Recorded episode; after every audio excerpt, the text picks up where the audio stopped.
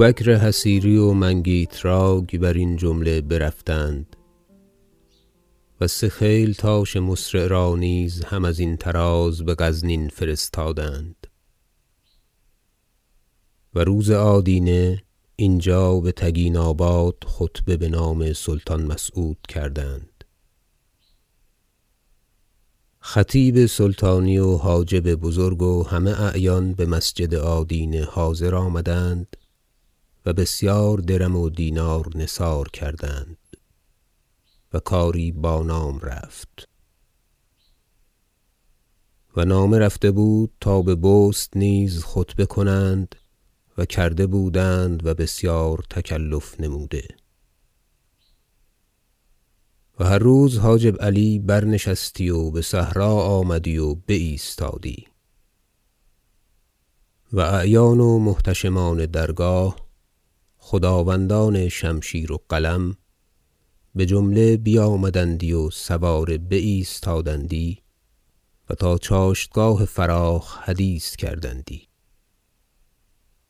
و اگر از جانبی خبری تازه گشتی بازگفتندی و اگر جانبی را خللی افتاده بودی بنامه و سوار دریافتندی. چنانکه حکم حال و مشاهده واجب کردی. و پس بازگشتندی سوی خیمه های خویش و امیر محمد را سخت نیکو میداشتند و ندیمان خاص او را دستوری بود نزدیک وی می‌رفتند همچنان قوالان و مطربانش. و شرابداران شراب و انواع میوه و ریاحین می بردند. از عبد الرحمن قوال شنیدم گفت امیر محمد روزی دو سه چون متحیری و غمناکی میبود چون نان می بخوردی قوم را بازگردانیدی. سوم روز احمد ارسلان گفت زندگانی خداوند دراز باد. آنچه تقدیر است ناچار بباشد. در غمناک بودن بس فایده نیست. خداوند بر سر شراب و نشاط بازشود که ما بندگان می ترسیم که او را سودا غلبه کند فالعیاذ بالله و علتی آرد. امیر رضی الله عنه تثبط فرونشاند و در مجلس چند قول آن روز بشنود از من و هر روز بتدریج و ترتیب چیزی زیادت می‌شد چنانکه چون لشکر سوی هرات کشید باز بشراب درآمد. ولکن خوردنی بودی با تکلف و نقل هر قدحی بادی سرد. که شراب و نشاط با فراغت دل رود و آنچه گفته اند که غمناکان را شراب باید خورد تا تفت غم بنشاند بزرگ غلطی است. بلی در حال بنشاند و کمتر گرداند.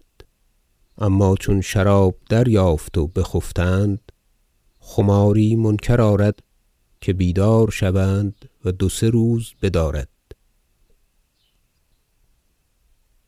و خیلتاشان که رفته بودند سوی غزنین بازآمدند و بازنمودند که چون بشارت رسید بغزنین چند روز شادی کردند خاص و عام و وضیع و شریف و قربانها کردند و صدقات بسیار دادند که کاری قرار گرفت و یکرویه شد و سرهنگ بو علی کوتوال گفته بود تا نامه ها نبشتند باطراف ولایات بدین خبر و یاد کرد در نامه خویش که چون نامه از تگیناباد برسید مثال داد تا نسختها برداشتند و بسند و هند فرستادند.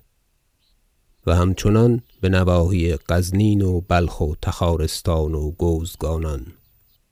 تا همه جایها مقرر گردد بزرگی این حال و سکون گیرند. و خیلتاشان مسرع که فرستاده بودند گفتند که اعیان و فقها و قضاة و خطیب برباط جرمق بمانده بودند از آن حال که افتاد. چون ما از تگیناباد آنجا رسیدیم شاد شدند و سوی غزنین بازگشتند. و چون ما بغزنین رسیدیم و نامه سرهنگ کوتوال را دادیم در وقت مثال داد تا بر قلعت دهل و بوق زدند و بشارت بهر جای رسانیدند. و ملکه سیده والده سلطان مسعود از قلعت بزیر آمدند. با جمله حرات و بسرای ابو العباس اسفراینی رفتند که برسم امیر مسعود بود بروزگار امیر محمود. و همه فقها و اعیان و عامه آنجا رفتند بتهنیت و فوج فوج مطربان شهر و بوقیان شادیاباد بجمله با سازها بخدمت آنجا آمدند و ما را بگردانیدند و زیادت از پنجاه هزار درم زر و سیم و جامه یافتیم. و روزی گذشت که کس مانند آن یاد نداشت. و ما بامداد دررسیدیم و نیمه شب با جوابهای نامه ها بازگشتیم. و حاجب بزرگ علی بدین اخبار سخت شادمانه شد و نامه نبشت بامیر مسعود و بر دست دو خیلتاش بفرستاد و آن حالها بشرح بازنمود و نامه ها که از غزنین رسیده بود بجمله گسیل کرد. روز شنبه نیمه شوال نامه سلطان مسعود رسید بر دست دو سوار از آن وی یکی ترک و یکی اعرابی. و چهار اسبه بودند و بچهار روز و نیم آمده بودند. جواب آن نامه که خیلتاشان برده بودند بذکر موقوف کردن امیر محمد بقلعت کوهتیز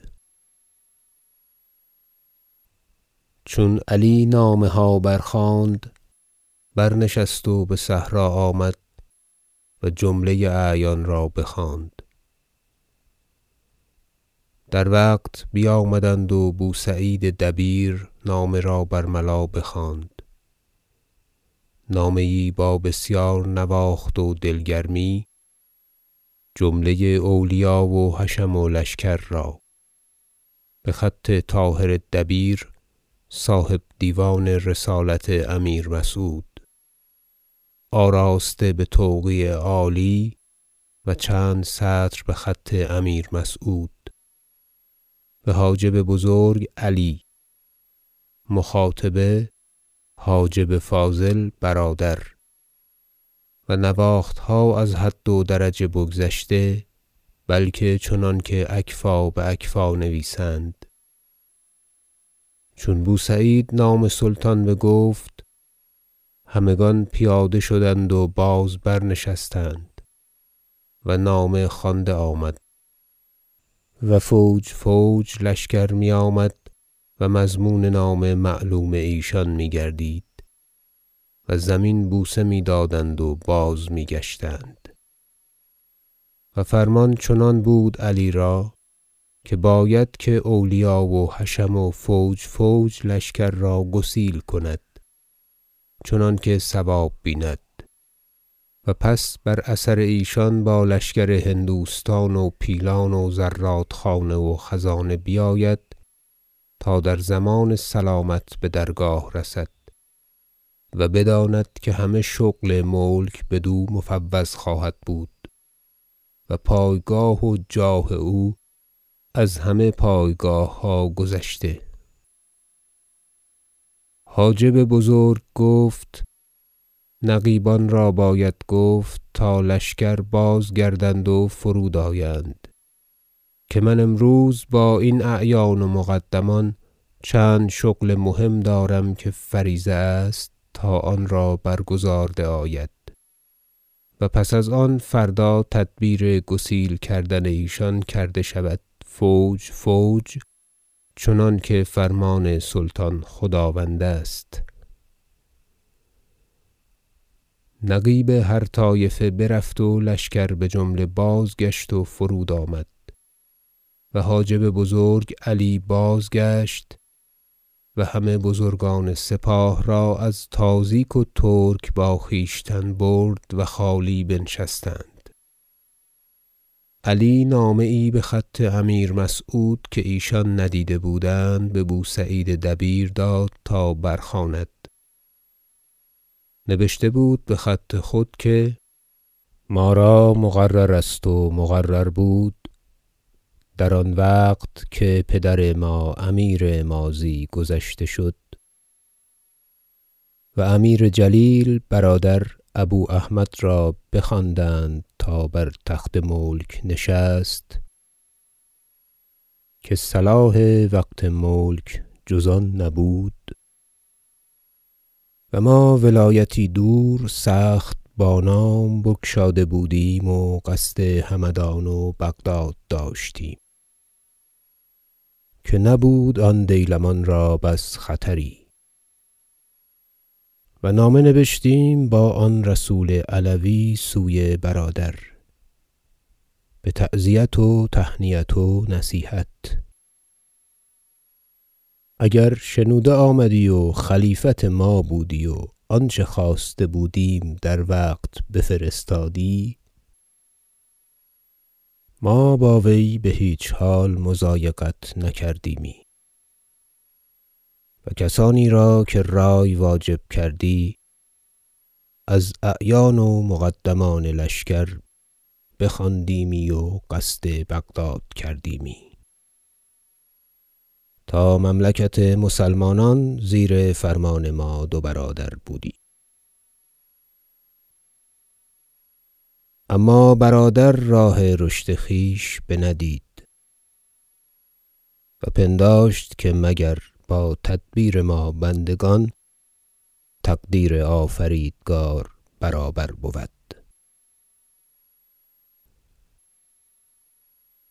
اکنون چون کار بدین جایگاه رسید و بقلعت کوهتیز می باشد گشاده با قوم خویش بجمله چه او را بهیچ حال بگوزگانان نتوان فرستاد. و زشت باشد با خویشتن آوردن چون بازداشته شده است.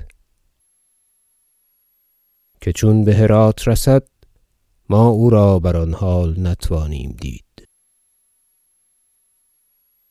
صواب آن است که عزیزا مکرما بدان قلعت مقیم می باشد. با همه قوم خویش و چندان مردم که آنجا با وی بکار است بجمله که فرمان نیست که هیچ کس را از کسان وی بازداشته شود. و بگتگین حاجب در خرد بدان منزلت است که هست. در پای قلعت می باشد با قوم خویش. و ولایت تگیناباد و شحنگی بست بدو مفوض کردیم.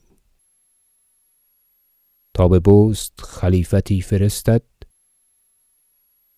و وی را زیادت نیکویی باشد که در خدمت بکار برد. که ما از هرات قصد بلخ داریم تا این زمستان آنجا مقام کرده آید. و چون نوروز بگذرد سوی غزنین رویم. و تدبیر برادر چنانکه باید ساخت بسازیم. که ما را از وی عزیزتر کس نیست. تا این جمله شناخته آید ان شاء الله عز و جل.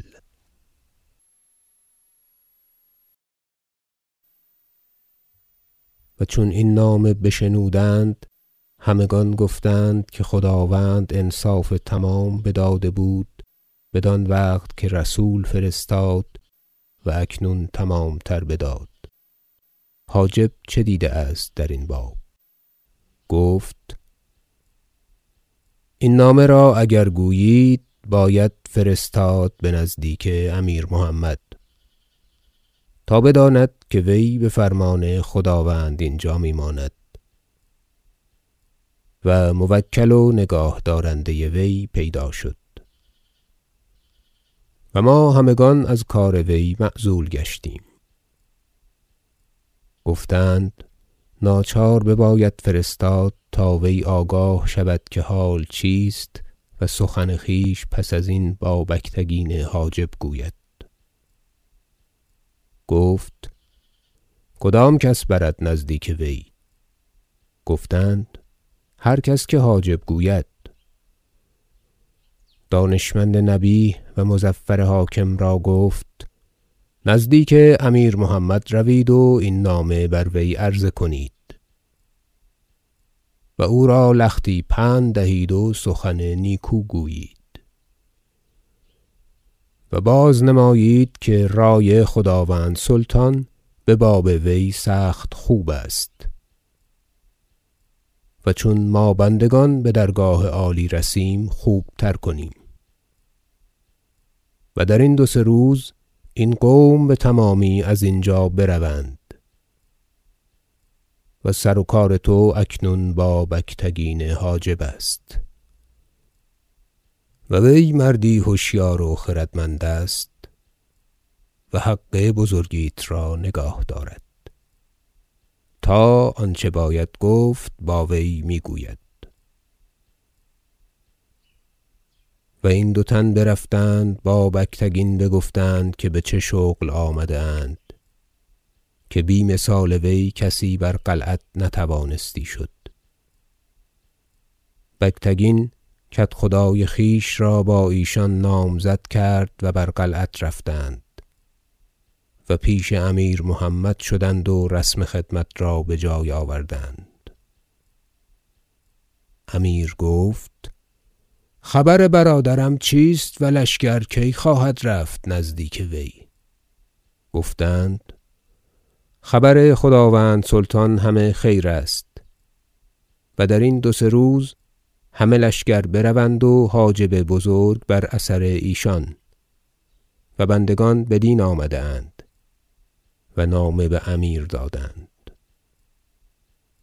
برخواند و لختی تاریکی در وی پیدا آمد. نبیه گفت زندگانی امیر دراز باد. سلطان که برادر است حق امیر را نگاه دارد و مهربانی نماید. دل بد نباید کرد و بقضای خدای عز و جل رضا باید داد. و ازین باب بسیار سخن نیکو گفت و فذلک آن بود که بودنی بوده است. بسر نشاط باز باید شد که گفته اند المقدر کاین و الهم فضل. و امیر ایشان را بنواخت و گفت مرا فراموش مکنید. و بازگشتند و آنچه رفته بود با حاجب بزرگ علی گفتند. و قوم بپراگندند و ساختن گرفتند تا سوی هرات بروند که حاجب دستوری داد رفتن را و نیز مثال داد تا از وظایف و رواتب امیر محمد حساب برگرفتند و عامل تگیناباد را مثال داد تا نیک اندیشه دارد چنانکه هیچ خلل نباشد. و بگتگین حاجب را بخواند و منشور توقیعی بشحنگی بست و ولایت تگیناباد بدو سپرد. حاجب بر پای خاست و روی سوی حضرت کرد و زمین بوسه داد. حاجب علی وی را دستوری داد و بستود و گفت خیل خویش را نگاه دار. و دیگر لشکر که با تو بپای قلعت است بلشکرگاه بازفرست تا با ما بروند. و هشیار و بیدار باشید تا خللی نیفتد. گفت سپاس دارم. و بازگشت و لشکر را که با وی بود بلشکرگاه فرستاد. و کوتوال قلعت را بخواند و گفت که احتیاط از لونی دیگر باید کرد اکنون که لشکر برود. و بی مثال من هیچ کس را بقلعت راه نباید داد. و همه کارها قرار گرفت و قوم سوی هرات بخدمت رفتن گرفتند.